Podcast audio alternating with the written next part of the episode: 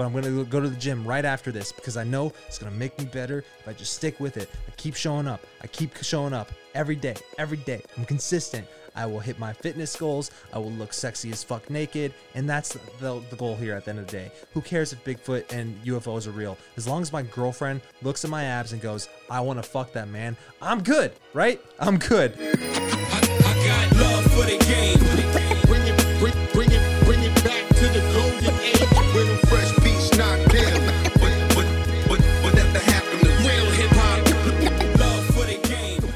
We are rolling. I literally just said, let's let's just go. Let's just roll. Let's just hit the record button. And Chris just goes, yeah, let's just fuck. yeah. No, because I heard you say, yeah, let's just fuck it.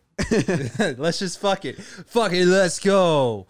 Yeah, so couple big updates. First off, the Chiefs are back in red. Uh the Chiefs are back. Yeah. I, I saw there was a thing, uh, a coverage about like them kneelings with the, they were playing up against, oh man, I'm bad with football. teams. Texans. The Texans. They were playing the Texans. The Horns. And what did you hear? Uh, that they knelt together or something like that. Yeah, before the game, it was really weird. I didn't know if I liked it because what they did was, you know, they did the pregame warm ups. They're like hyping up the competition. They're like Deshaun Jackson, or I hope that's his last name, Deshaun Watson. Watson, Deshaun Watson, the quarterback for the Texans. He got the second biggest contract in NFL history, I believe, right after Patrick Mahomes, who just got a 12 year extension worth half a billion dollars with a B. And um, so that was the biggest sports history contract ever. And so, yeah, he's the highest paid quarterback in the NFL. Deshaun Watson just got another, just got a contract extension, also very lucrative. And so they're hyping up the competition. First game of the season could be big. The Texans were up 24 to zero um, when the Chiefs made an amazing comeback last postseason in the playoffs. And right before the game, right before they're about to play, they said, let's all line up in the middle of the field.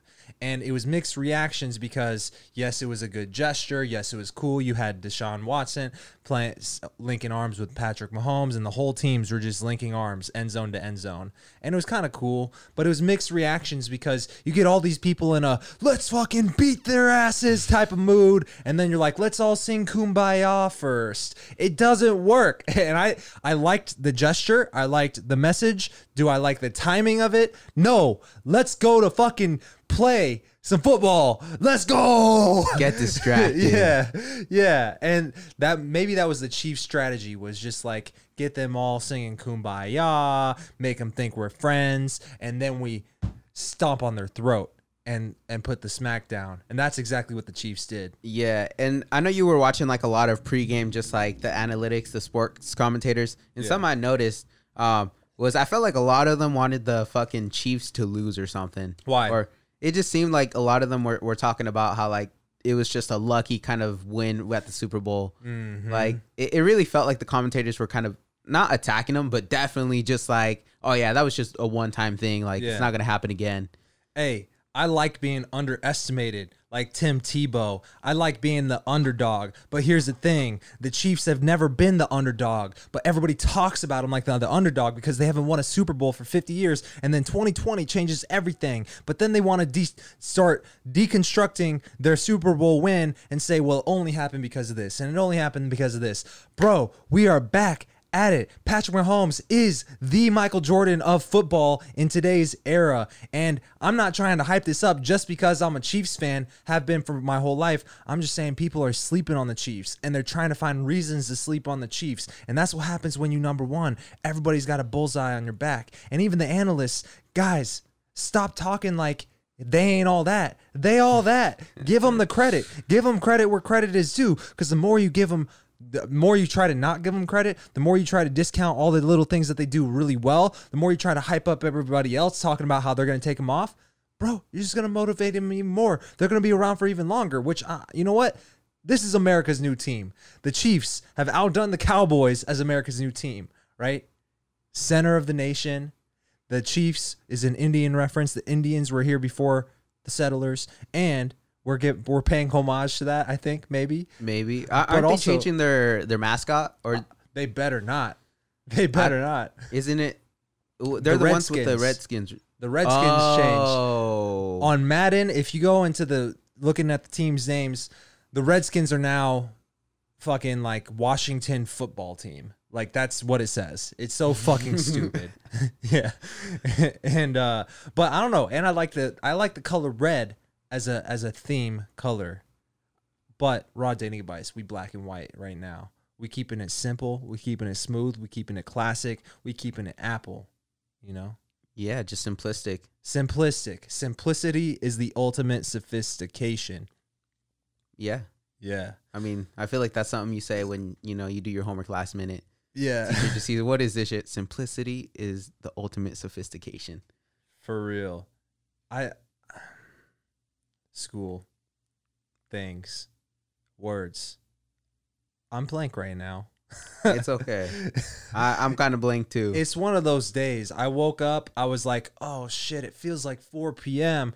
Uh, and I roll over and I grab Kate's boob, and then she wakes up and looks at the clock, and it's only 10 a.m. I'm like, "Oh shoot, I got at least another six hours of sleep." Then, okay, it's a good day. But then I wake up and I'm just going half speed, and literally, Kate goes to a dentist appointment, and I'm sitting here. Kate texts me because I can get texts to my computer, and she goes, "Yo."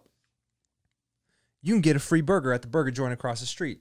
I happen to love the burger joint across the street. Shout out Jackalope Gastropub, brand new place. COVID pop, popped this weed out of the out of the ground, and they have dope ass burgers. And apparently, our building gets free burgers sometimes. And so I was like, okay, I'm gonna go get get myself a free badass burger, but I'm gonna get my phone real quick because you know you can't leave without your phone. I'm basically a walking android, and this phone is connected to me. I got to be able to access other dimensions and the rest of the world with the touch of a finger on this little screen that is me. You know, it's my phone, and I couldn't find it. I couldn't find it for fucking hours. I was like, where is my phone? I looked literally everywhere top to bottom. I looked in this room, I looked in that room, I looked outside, I looked in that room, and in that room, I looked in the refrigerator, I looked in the trash can. I looked everywhere. I could not find this thing. And then I FaceTime you off my computer. I said, Hey, let's podcast if I can't find my phone. You said, All right, let's come, I'll come over. And then I FaceTime Kate. I'm like, Kate, can't find my phone. She goes, I'm gonna find it as soon as I get home. She gets home. We're getting ready to podcast. Two minutes after she starts looking, she finds my fucking phone it was on my bed under my pillow. And this is when I had the biggest moment of realization in my life. I need to stop smoking weed. It has made me lose things a lot. I thought you were gonna say that your phone was interdimensional and it was out over there exploring different dimensions with different galaxies, having a venture of its own, and then it just appeared when Kate got home. Yeah. Yeah, I'm lying about the smoking weed part. I didn't lose it because I was high. I was actually not high at all. I just didn't know what it's to because say. you weren't high that you lost it. if I was high, I'd probably be like the guy. Words, I lost it. The guy from The Hangover, you know, Uh, which I mean, there's many guys. Galifianakis. Oh, He's like trying to count cards, and the numbers and the equations are floating across the screen. I would I would triangulate the location of my phone in an instant. You know, it's interesting. Joe Rogan says he likes to get high, really high, because it, it keeps him grounded. It keeps him centered. He he the part he likes the most about it is that he likes how it makes him paranoid, and he feels like it's a healthy level of paranoia for him. Like it keeps him on his toes, and he likes that. And he also likes getting so high to where he thinks he's gonna die, and then coming down from that because he's like, Oh, I'm not gonna die. Life's great. Everything feels good. damn. You know? Have you ever gotten that like that that high where you thought you were gonna die, or just Yeah. So, so about a week ago, I'm sitting here. I'm about to get some work done. Chris is here. We get work done. We get work done all day, every day, pretty much seven days a week. And literally, I eat just half a chocolate bar of an edible. I'm like, it's one of those days. I got my workout in. I'm feeling good. I know what I'm going to do today. I'm going to just bang out this work. Oh, by the way, may, maybe take an edible at the same time and, and try to feel some type of way. I, I rarely take edibles, so I, I've, I've not gotten the dosage perfect. And I don't even know if I've ever done a perfect dosage to where I had a positive experience on edibles. I'm either mm-hmm. not feeling it at all or I'm hella feeling it. And that day, 15 minutes, normally it takes three hours for it to kick in, for, for me at least, personally. 15 minutes after I eat half a chocolate bar, which is probably not what I've definitely had more than that in the past. I was blasted. I was so blasted, I didn't think I was going to be able to function.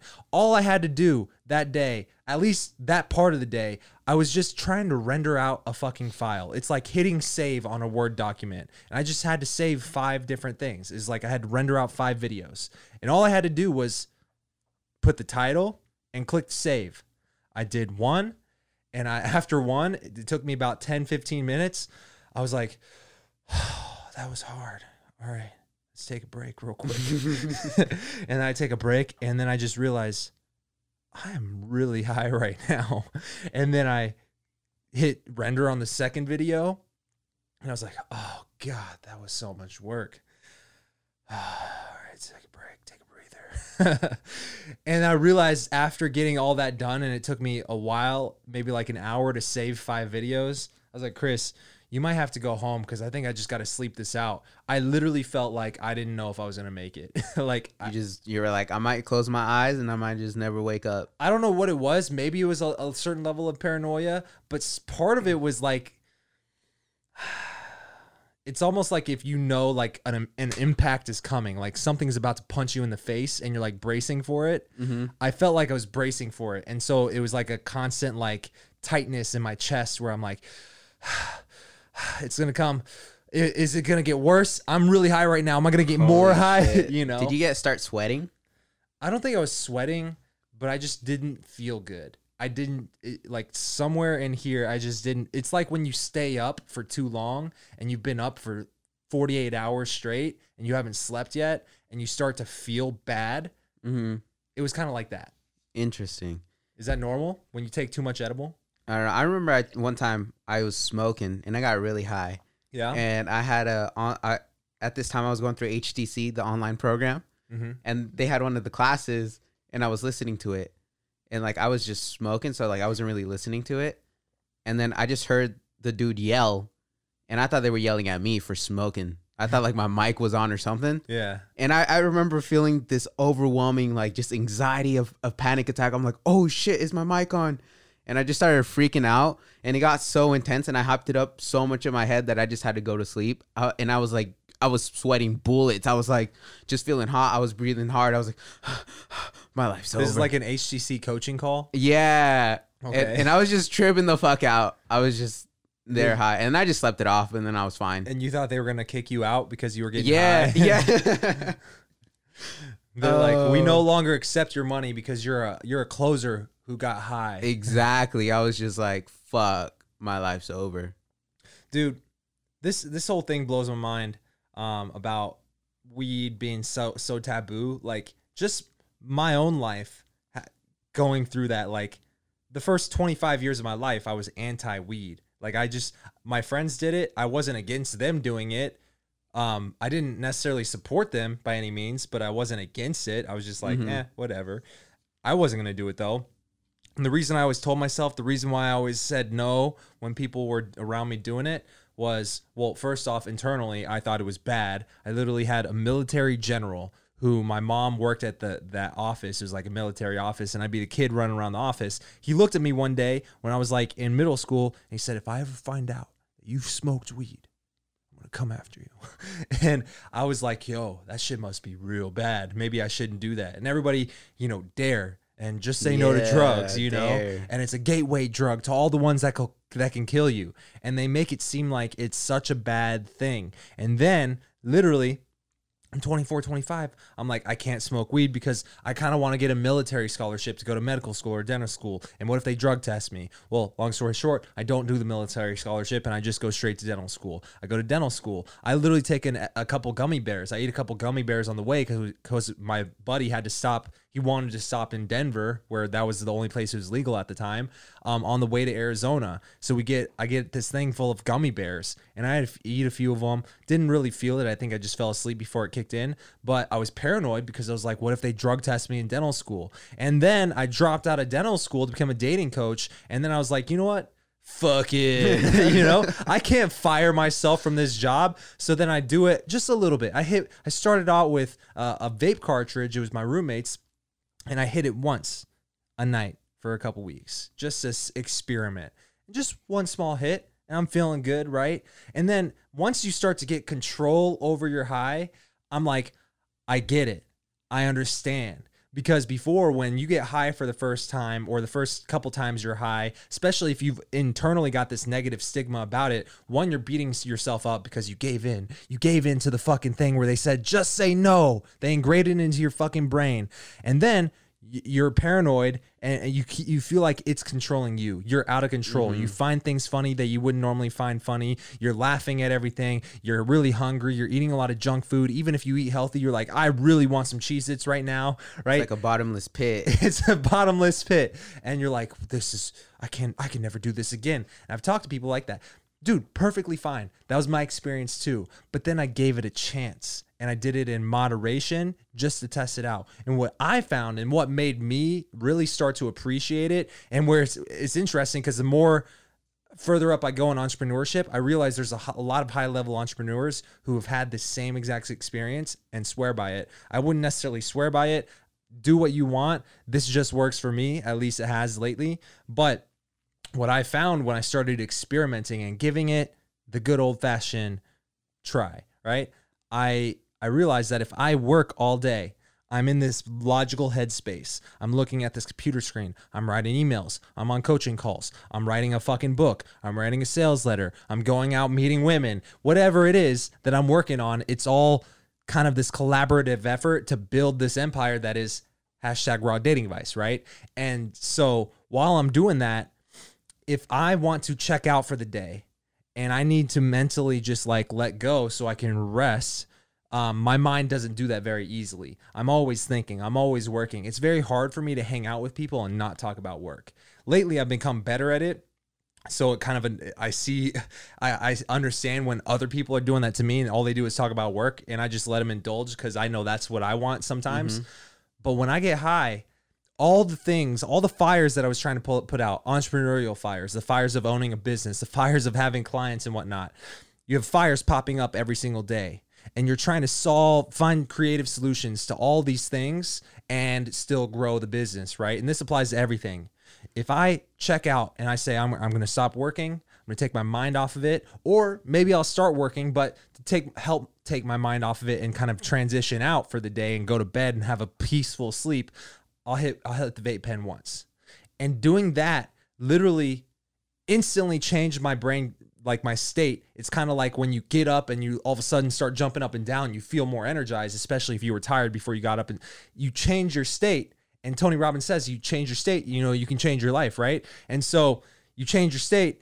The weed instantly changed my state. And for me it was like if i'm looking at the first the front side of the moon and that's like the the the canvas I have to solve problems. It's now it's like now I'm seeing the opposite side of the moon. I'm seeing the dark side that nobody else sees. And now I'm seeing creative solutions to the same problems I was looking at all day, but from the from another angle. And I'm thinking of solutions and things that I would have never thought about. And it's crazy because even Joe Rogan was saying this early, early uh, a couple months ago or whatever. He was like, "Yo, um, uh, that first hour after you smoke weed for the first time that day, that's like where the universe is literally just zapping ideas, and you're like, I don't know where that came from. I, I relate to that, and I've it's it's amazing how many entrepreneurs and high level business people that I've heard reflect similar experiences. Um, and I, I don't want to name any names because I don't know if some of these people Yeah. even know people know that they smoke a lot, but if, you, if they want that information out. yeah. And what's crazy is one of my buddies, he was actually on the podcast, Daniel Karan, who has this clothing company. And I've even paid him for coaching, just mindset coaching myself.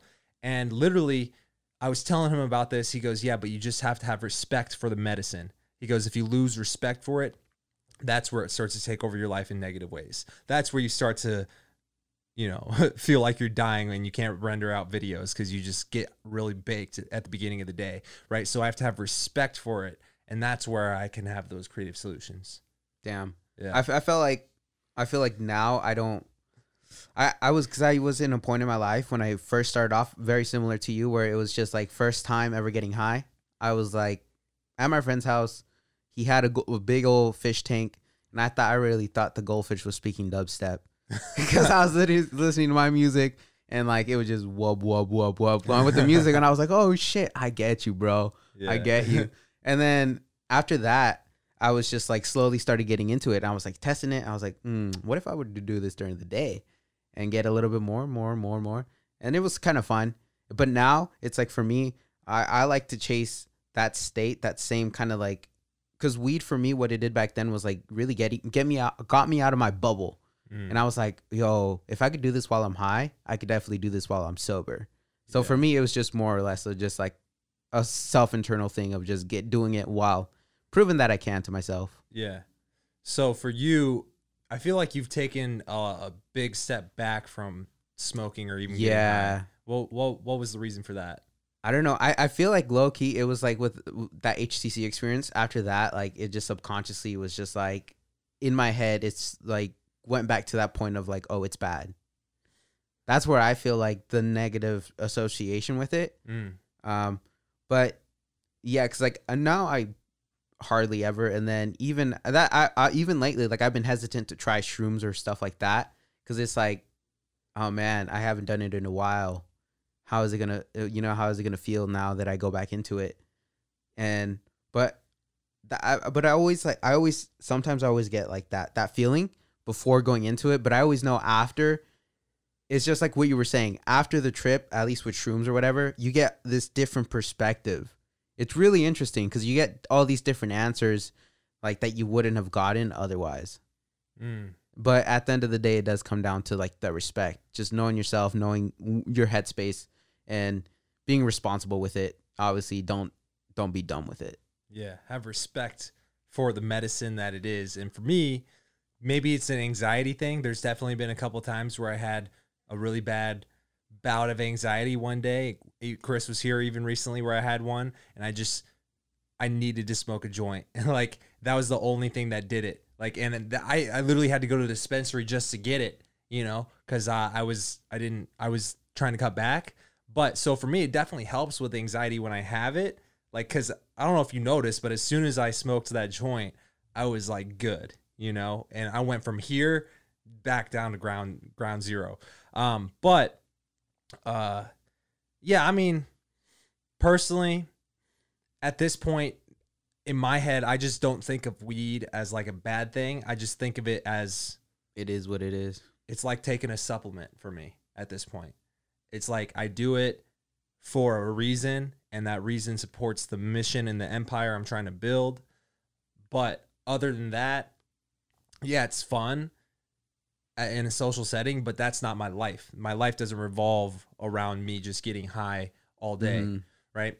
And even when I find myself getting high a lot, I I really try to take a step back and go, "Yo, let's get some control over this. What are you doing with your life?" Right?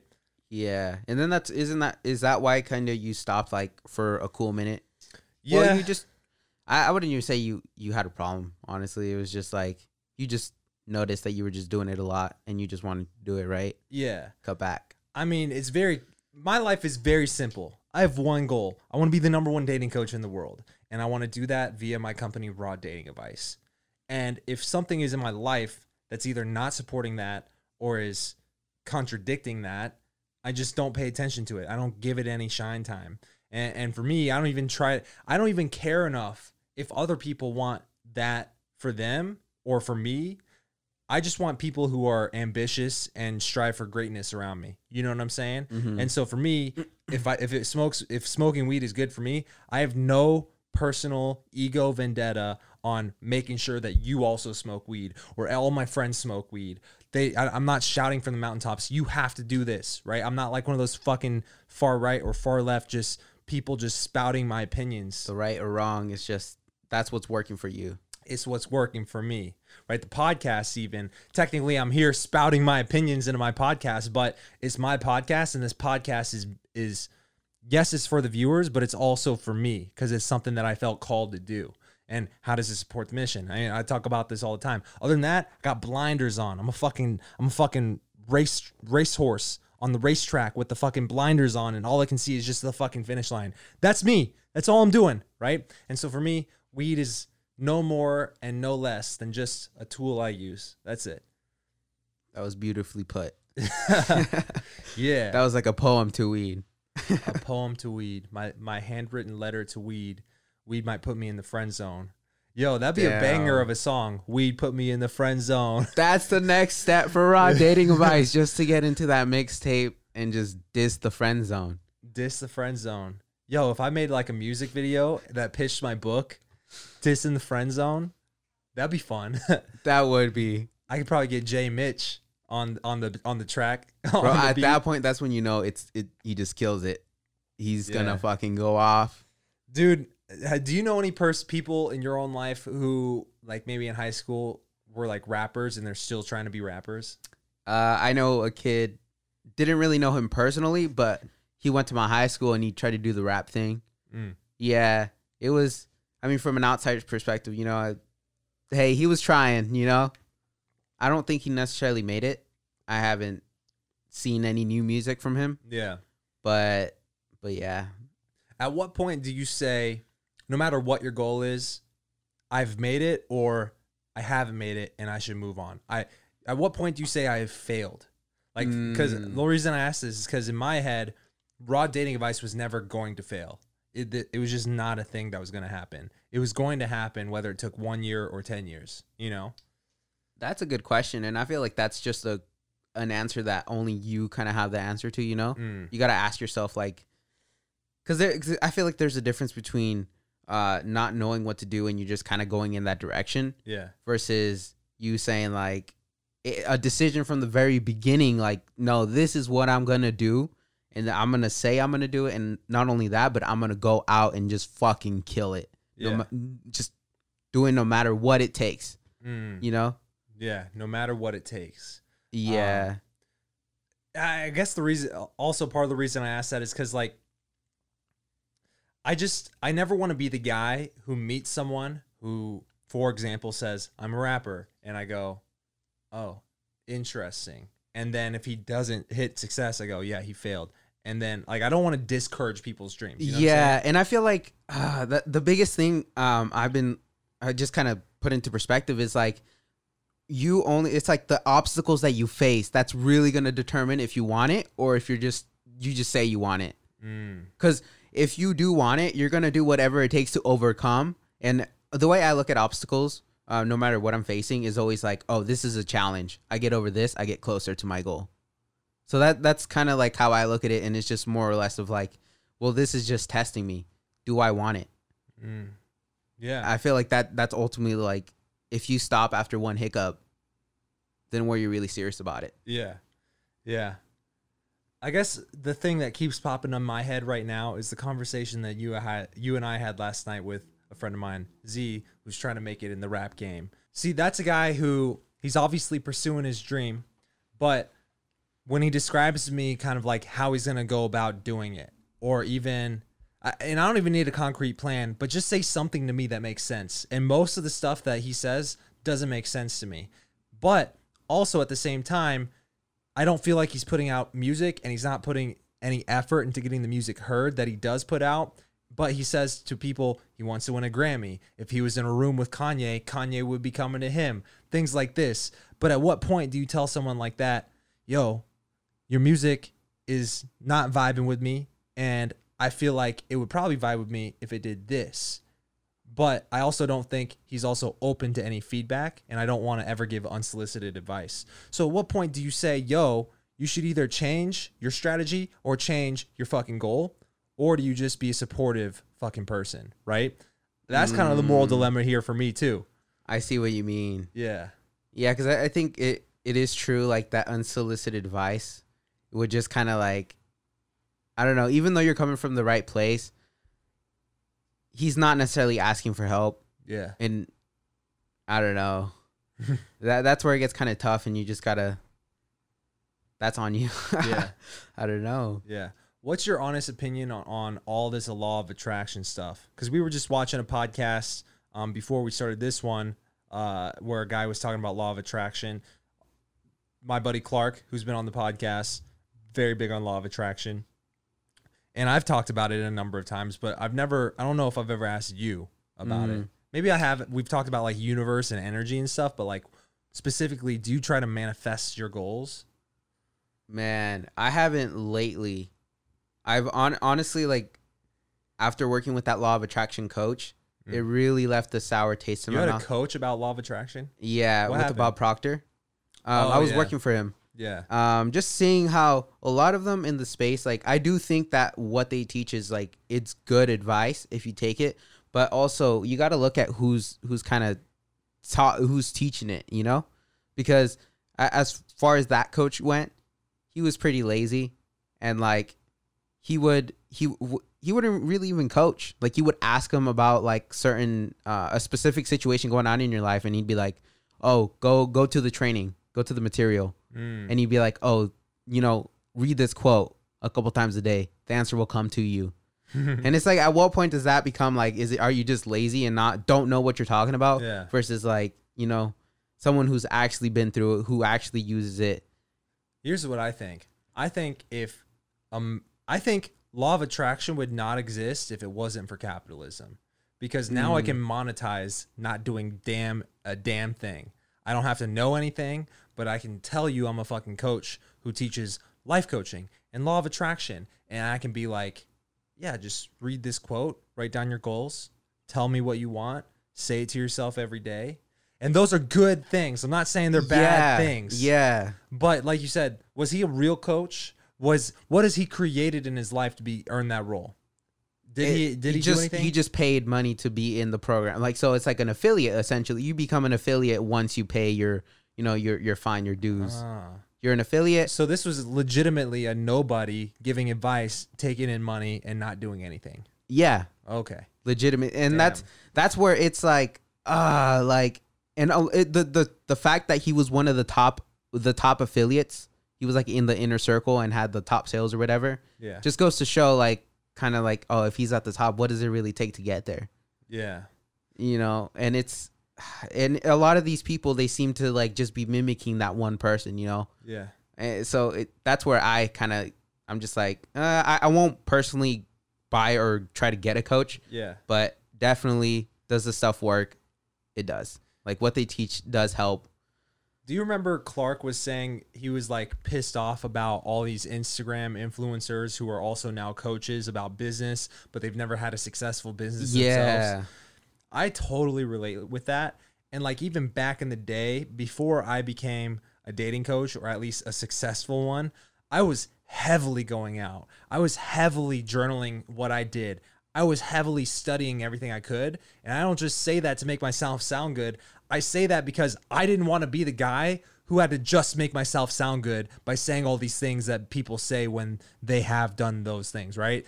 I wanted to actually have good game. And I think that's because uh because of that ambition to like like my goal was not to be uh obviously I want to be the number 1 dating coach, but I wanted to be known for that because my shit was actually that good. I didn't want to be the guy who just parroted shit and said stuff on the internet that sound sounded good. You know, that's the guy who's like, if you can just be yourself and be confident and make women laugh, then you have the keys to getting any girl. That's bullshit, you know? Shut the fuck up. That's Yeah. such stupid advice, you know? Um, but if you give them, here's what you say, and here's why you say it, and here's why she's gonna respond that way. Oh, and by the way, when I did this and I hit this situation, I did it this way, and there's this nuanced way to do it, and there's this, and if I can know things on that type of level where I specifically tell you what to do to get you the result in a specific situation, that's the shit that really separate, and that's why Raw Dating Advice is making waves, and people are following what we're doing.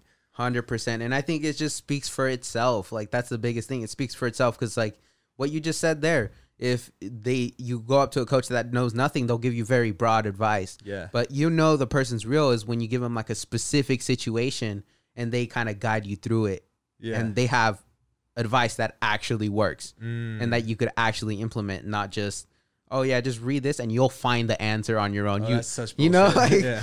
so it's just like uh Yeah. I, I even caught myself doing that a little bit to where I would be on the phone with a guy um, in one on one Skype coaching. And this is part of the reason why I don't do Skype coaching anymore because every time I got on a phone call with a one on one client, every time it was the same conversation. Every time. Why? Because I tell him what to do, and guess what? He didn't go out and fucking do it. And so I found myself starting to one dread one-on-one phone coaching calls, and two, when I got on the phone, sometimes I'd be want to be like, "Oh, that's that's the issue you're having." You, realize I have an entire book written about that. Have you? When's the last time you even opened that book? And I felt bad as a coach on the phone, going, yo, read this chapter. And I started realizing they don't pay me to tell them what chapter to read. They pay me because they don't want to read the fucking chapter. They pay me because he doesn't want to figure out the fucking goals himself. He wants you to give him the guidance, right? And that was a one of the biggest things I learned personally from phone coaching early on. And now I'm like, what can I do to give this guy everything he fucking needs in the time we have today? Um, and that's why now I do like the small group coaching calls too, because it's it's a lot better because now you're getting everybody's experiences and everybody's chiming in and it's super collaborative. Fucking love that shit. It's way a more conversation. efficient. Yeah, Yeah. hundred percent. That's also why I like the in person stuff. You know, what kind of a fucking event would it be? A- law of attraction, dude. If he, people came to his event, just like people came to my event, paid thousands of dollars to be there each, and he's like, "Okay, read chapter one, read chapter two. they don't fucking do that shit. How many Oh, people would be so pissed if they came to my event? And I was like, "Okay, I'm gonna play um, module one from my program, and then we're just gonna we're just gonna watch all of these programs today, and then you can go out do it." Right? Versus, they come a to workshop. me for that fucking in person learning experience. If they wanted to watch a video, they'll watch it from fucking home. They'll read the fucking journal from home. You come to the in person shit, you get direct access to the coach for the better, more personalized advice. So you don't have to do the work yourself. Mm-hmm. I don't know. I guess I'm just going on a rant. Yeah, and I mean, at the end of the day, though, I am grateful for that experience because it's like now I know a little bit more of what to look for, and that experience really pushed me of just like getting frustrated and fed up with like, okay, I'm doing this, but nothing's happening, and it's like, and then that's when it hit me that I need to be doing like just taking action, whether it's like I don't know, I don't if I, I think I want to do this, all right, let me go do it, let me throw myself in the water, and it ultimately led up led me up to this point where I'm at now, you know, Yeah. so it's just like. I'm, I'm grateful for that experience Mm. you know, no matter if, if this sounds like I'm bashing it or whatever, but I'm happy it happened. Yeah. So would you say it seems like you've had a lot of experiences like the weed? You you you, thought people were gonna kick you out of that that mastermind group because you got high. Um, so you kind of st- took a step back from that. Law of attraction, you kind of took a step back because of that experience. Um, so then what do you look for, or like what what do you kind of consume today these days? Uh, like as far as what? Um, personal development, training, anything, anything Mm. to make yourself better. Uh, a, a really big one is Yeah. Andy Frisella. Yeah. Like his, because I feel, dude, like now just looking, just hearing his podcast and stuff, he really knows what you're, what he's talking about, Mm. and he's like running an actual business, just like he's from you. Missouri. Yeah, he's from Missouri. Yeah, Midwest. They they have like uh, I haven't seen his new um, what was it warehouse, but supposedly it's really badass. Mm. But like people like him, that's someone I really follow, and honestly, I kind of look up to because it's like he's not give telling you to just like you know pray and meditate for thirty minutes. He's like, no, you know what you got to do, and like he gives you action steps you can follow. Yeah. So that that's really someone that I feel like has a, for me. I look in, I look up to in in terms of mindset. Yeah. Yeah, I think that's um one of the things that can kind of uh separate people who are legit from the people who are just talkers is what they say, one, makes sense, and two, there's action steps with it. And three, it's specific.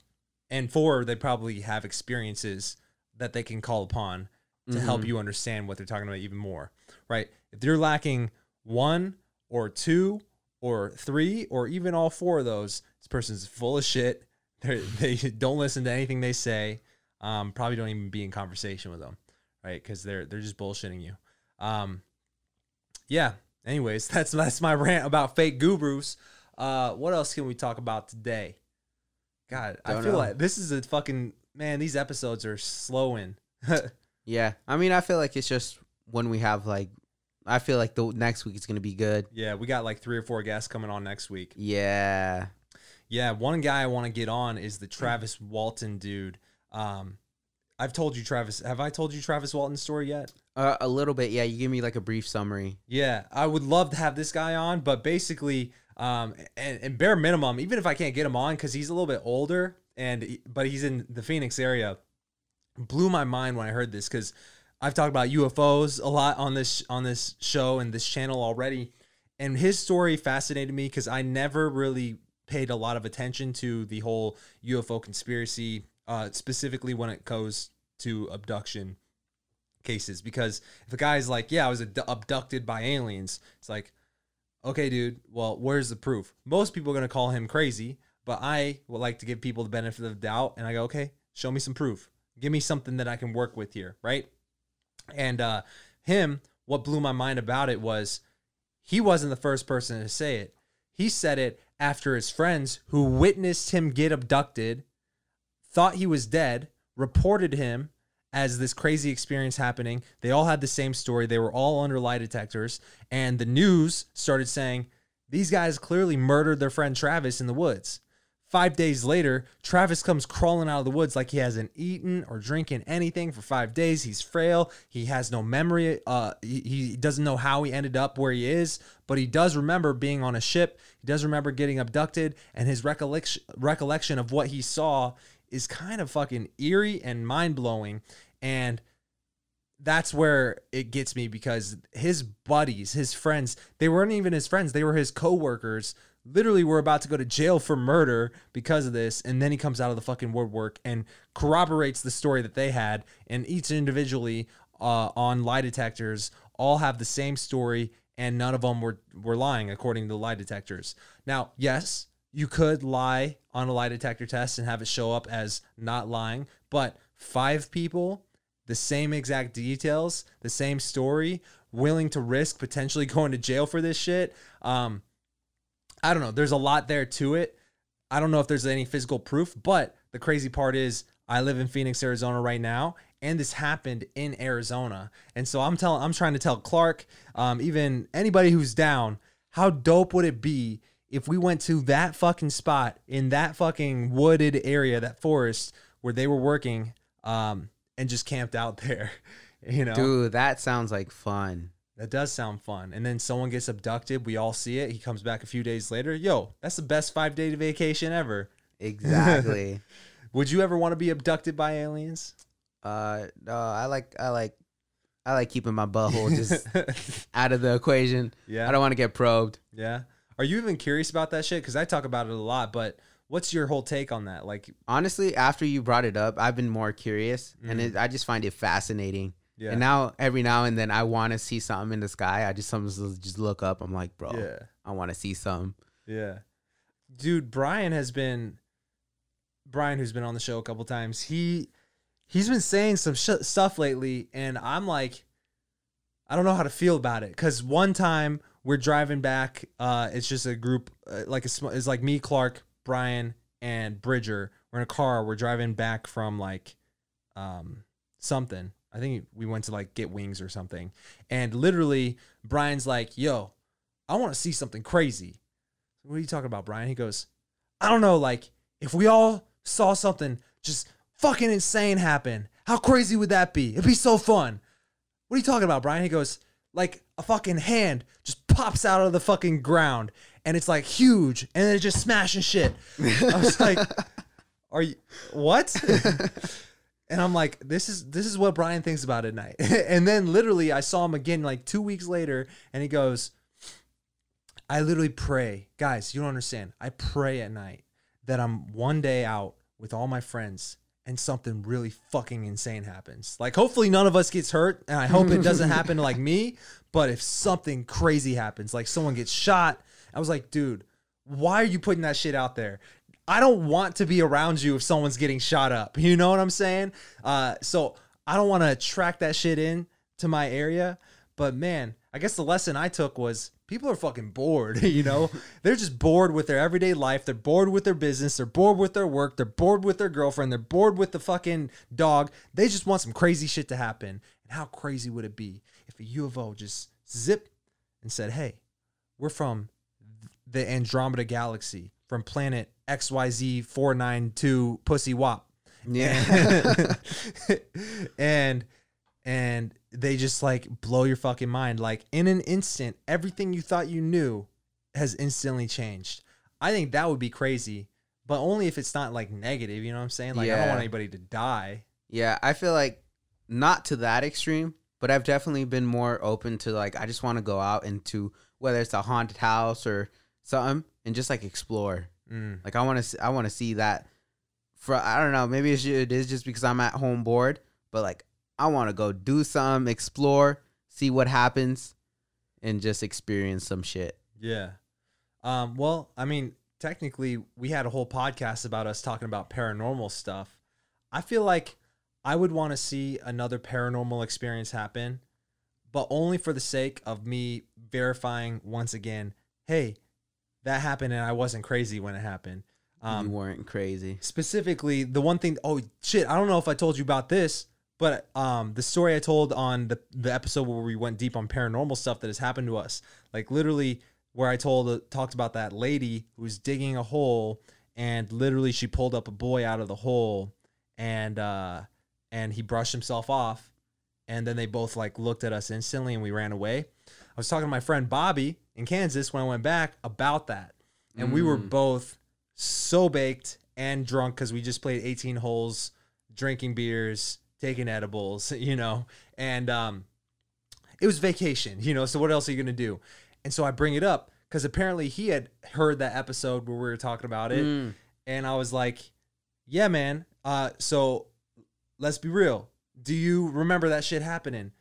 And he goes, "Man, I don't know. I guess I do kind of remember seeing a lady." I'm like, "Yo, I remember every detail about this, and I've written like every time I got a writing uh, assignment from middle school all the way through college."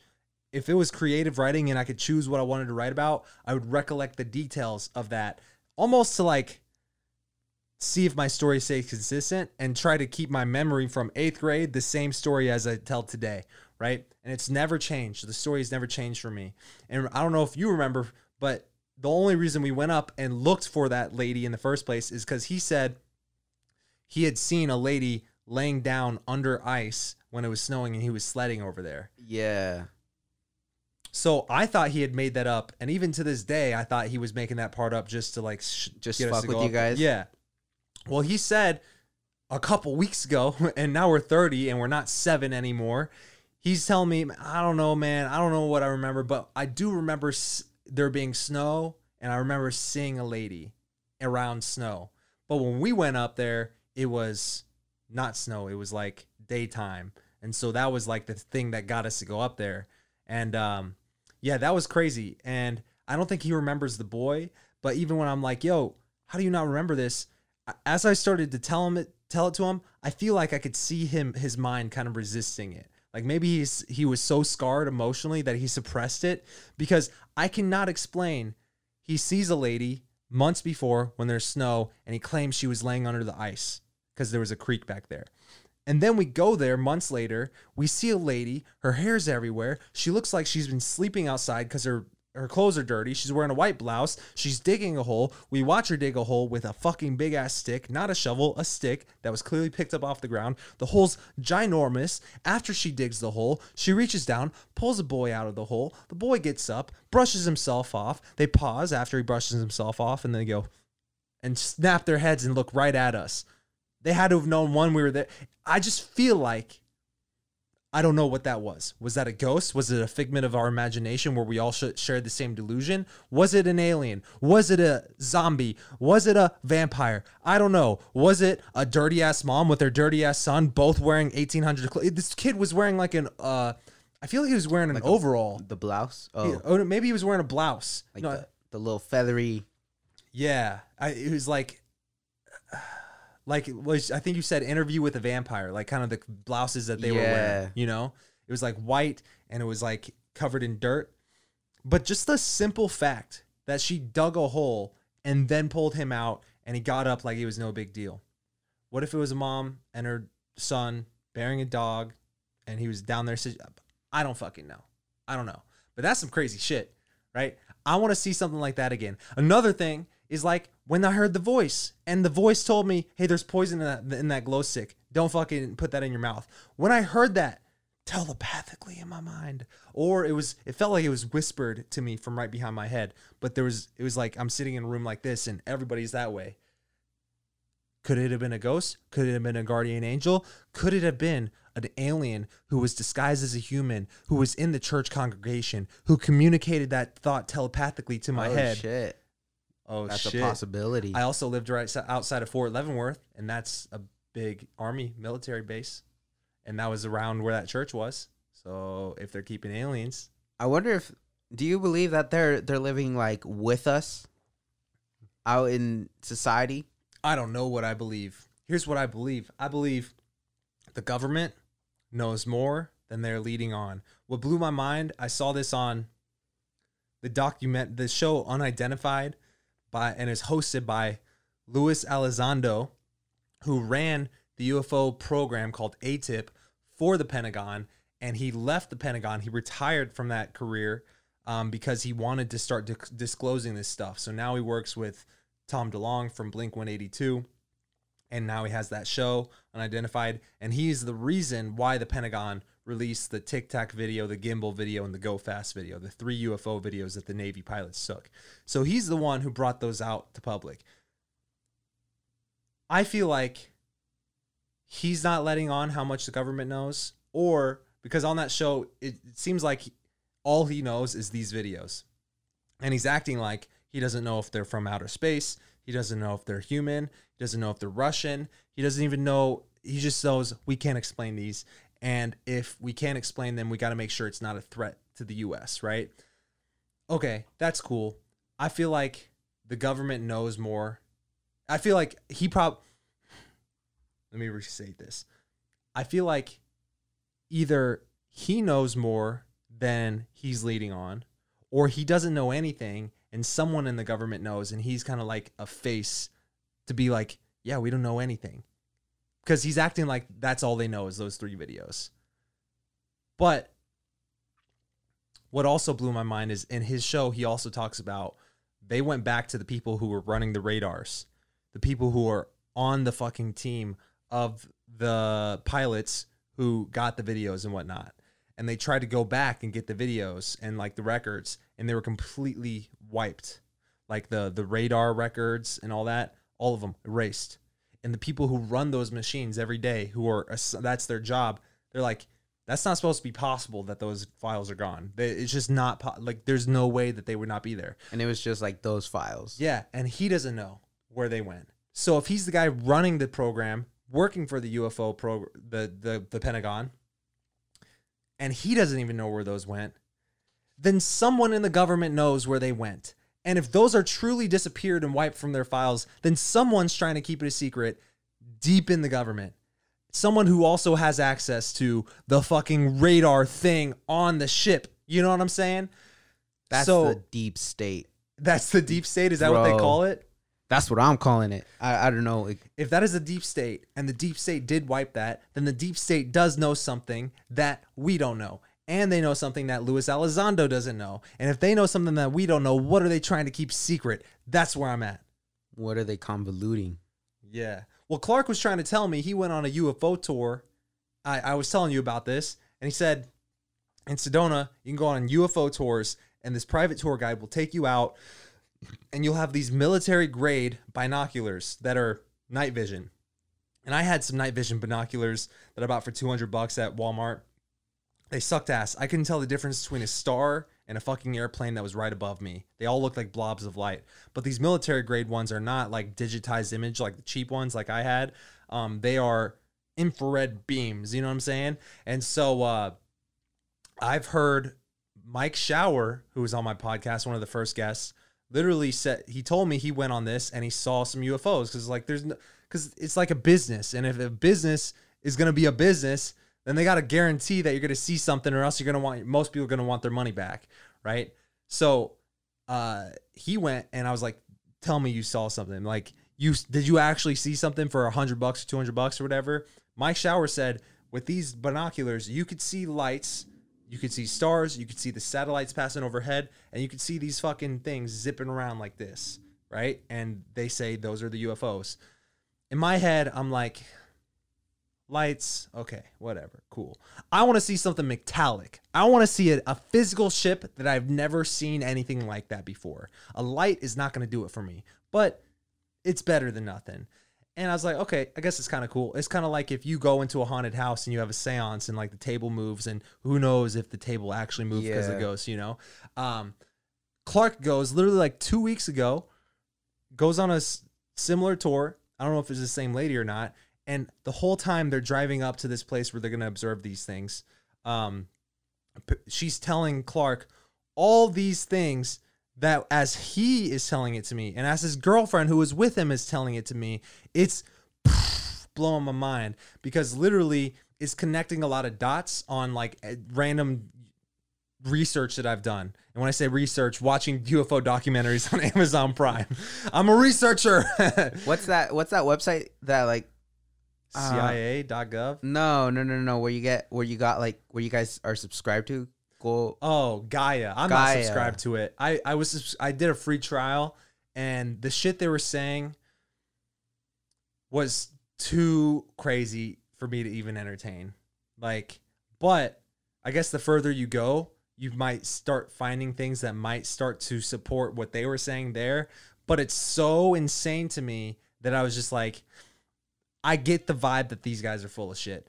And because it's all behind a paywall, so I don't know. To each his own, but I canceled my subscription because I was like, I'm not gonna waste my time watching this shit. Because they get it's not just the UFO stuff. They have anything woo woo that you can possibly think of on there. Like Bigfoot, Sasquatch. like it's basically sold as like a spiritual Netflix. So it's like it's like Netflix, but it's Oh. super spiritual stuff. So law of attraction, quantum, Quantum physics. yeah, anything that's very woo woo on top of aliens and stuff. But a lot of the stuff on there is really interesting, and a lot of those people are researchers. But the stuff that I'm skeptical of is who's this motherfucker who I've never seen before. He looks like he's an actor who's getting off on this shit and literally saying the craziest shit, like saying that when you die, you are a light being in your body, and your light being gets zapped up to the moon, which is like a basically a jailhouse, a storehouse. Uh, that's like an artificially intelligent satellite that kind of like brings you back to the source of the universe. Like, what the fuck are you saying right now? Right? Anyways, so uh, literally Clark goes on this and um, it was the same experience. Apparently, they saw lights zipping around, and those were the the UFOs. Um, but I don't know. I would want to see it myself. Like something more defined other than just a light zipping around. Yeah, like even Brian's sighting, I feel like Brian, which we talked about on the first episode that he was on, uh, it was like the second or third episode of this podcast ever. Literally, I showed the clip of the UFO he saw because he got it on his phone. And yes, while it does look crazy and it looks like a light I have never seen before, they are concentric spheres, which within concentric spheres, shrinking and getting bigger and zipping around even that, he even says, yeah, 20 minutes later, we were all talking about random things as if they never happened. And I feel like that alone is due to the fact that it was just a light in the sky. Like if it was an actual ship that they could all see, and maybe they saw the gray alien outline of a guy just standing there like this. Just looking out there. Yeah. now that would be something that would be changing the conversation for the entire night. But lights in the sky don't do it for me. Kind of like ghosts. Yeah, I guess so. Like if you see something just move, you can't, you know, it could just be a multitude of things versus seeing like an actual apparition. Someone clearly standing there. You look away and they're gone. I want to get Clark's girlfriend on here um, because she says that she has seen an actual apparition the same way that I have seen an actual apparition. The Shadow Man? Is that or the one you're talking about? Or the or the the guy in the daycare that had the raccoon Uh, one guy in the gate daycare. yeah, the guy in the daycare um, with the raccoon hat. But also, yeah, the Shadow Man is a crazy, crazy one too. But she says she has seen one, and um, I guess it would probably make more sense for Clark and her to come on the podcast at the same time because I, I only know her through Clark. But I would be interested to hear her experience with that kind of stuff because she, I don't think, was in, is into UFOs and aliens until she started dating Clark, and then they went on the UFO U, UFO tour. And after talking to this lady, she's all about it. Like she was, you know, those conversations where I'm trying to tell a story, and then Kate, who maybe experienced the same story, cuts me off, and she's like, "No, no, no, stop it! I'm gonna tell it." you remember when Kate d- does that shit? That's what Danny was doing to me with what this lady was saying about UFOs. So Clark wasn't even telling me this, and I was like, "Oh, if Danny is this amped up about it, then maybe there's something to it." Um, and then I I think I brought up ghosts around her. I was like, "Hey, do you believe in ghosts?" And she goes, "Yeah, I believe in ghosts. I've seen one." And that was like the second time she's seen it to me. And now I'm curious to hear the story. Um, but another thing that gets me is like, because I asked Cl- Clark about this, I was like, "All right, does this lady believe in Bigfoot? What else does she believe in?" Because I would believe her more if she was like saying, "This is true. This is not true. This is true. This is not true." But if she's like, this is true and this is true and that's true and aliens and Bigfoot. Now I believe her a little bit less. But I guess I would have to experience it myself. You know what I'm saying? Unless they're all true. What if they're all true, bro? That's crazy. Do Yeah. you believe in Bigfoot, Sasquatch, No. big man in the mountains? no. I believe I don't believe in Bigfoot. I have no reason to believe in Bigfoot. I believe in Bigfoot as much as I believe in the Loch Ness monster, which I don't believe in. Because what is there evidence for the Loch Ness monster? A One log. picture that looks like a log. You know, Bigfoot looks like a fucking man in a gorilla costume walking through the woods. What if that was just someone's job? The government hired someone just put on this giant at giant just ape costume and just walk around the woods fucking with people. It was me. You heard it here first, I am Bigfoot. I'm I'm coming out officially. bro. weight off my chest. Anyways, I, I kind of want to cut the episode here. You know, um, this is one of those episodes where uh, we got guests coming on next week, and so we were just kind of coming on bullshitting. But uh, I want to stay consistent, and I want to constantly show up for you guys. And I know the way to to making this podcast the great podcast I know it can be is consistency and powering through. There's going to be days just like today. I don't feel like going to the gym, but I'm going to go to the gym right after this because I know it's going to make me better if I just stick with it. I keep showing up. I keep showing up every day, every day. I'm consistent. I will hit my fitness goals. I will look sexy as fuck naked. And that's the, the goal here at the end of the day. Who cares if Bigfoot and UFOs are real? As long as my girlfriend looks at my abs and goes, I want to fuck that man, I'm good, right? I'm good. And so, uh, yeah, we showed up today. Uh, hopefully, people got some value out of it. Hopefully, people sat back, relaxed, and enjoyed some, themselves some R and R. But we got what what we got coming on. Hopefully, in the next week or so, we got a guy who used to play professional soccer, who also is now in town as an entrepreneur, um, crushing it, and uh, he's gonna be on the podcast. We got. Uh, guy Faraz Khan coming back on because he just recently moved to Scottsdale. He'll be here. I'll try to talk. Clark is wanting to come on, and but I'm gonna try to talk to him into bringing Danny on too. And then we also I'm trying to get Jay Mitch on, who's a rapper in town. Who, uh, when you hear his song, he's not like the typical guy who goes, "I'm a rapper," and you go. Oh God, not another one of these guys. You listen to his song, you go, "Oh, this shit's this guy's a fucking rapper." You know. So I'm looking forward to having him, him on too. And also, I'm I'm trying to work, put in the work to get Travis Walton. You know, make that first official podcast with Travis Walton. I don't know if he's ever done a podcast before, but I would love to pick his brain. And I'm also a good judge of character, so I would love to also read him and see does this man at least believe what he's saying, and do I think he's crazy? Is he the type of person who believes in all this other shit too, or is he legitimately a guy who just got abducted by by aliens? And and guys, if you're listening to this, all two of you, all 20 of you, um, all 191 the last time I looked of you. pretty soon that'll be 191,000 and then a million and then 200 and, And then a 191 mi- yeah, exactly. A third of the world's population. a million trillion billion people. Yeah. Go out and look up on Amazon Prime. There's a I think it's called Travis is the name of the documentary. The stuff he says he saw on this flying saucer is creepy as fuck. Um I'll just leave it at that and hopefully we can finish the story when he comes on. When I get him on. I'll get him on. Anyways, guys, we'll see you guys next Saturday for some more on Relentless. Peace out. Peace.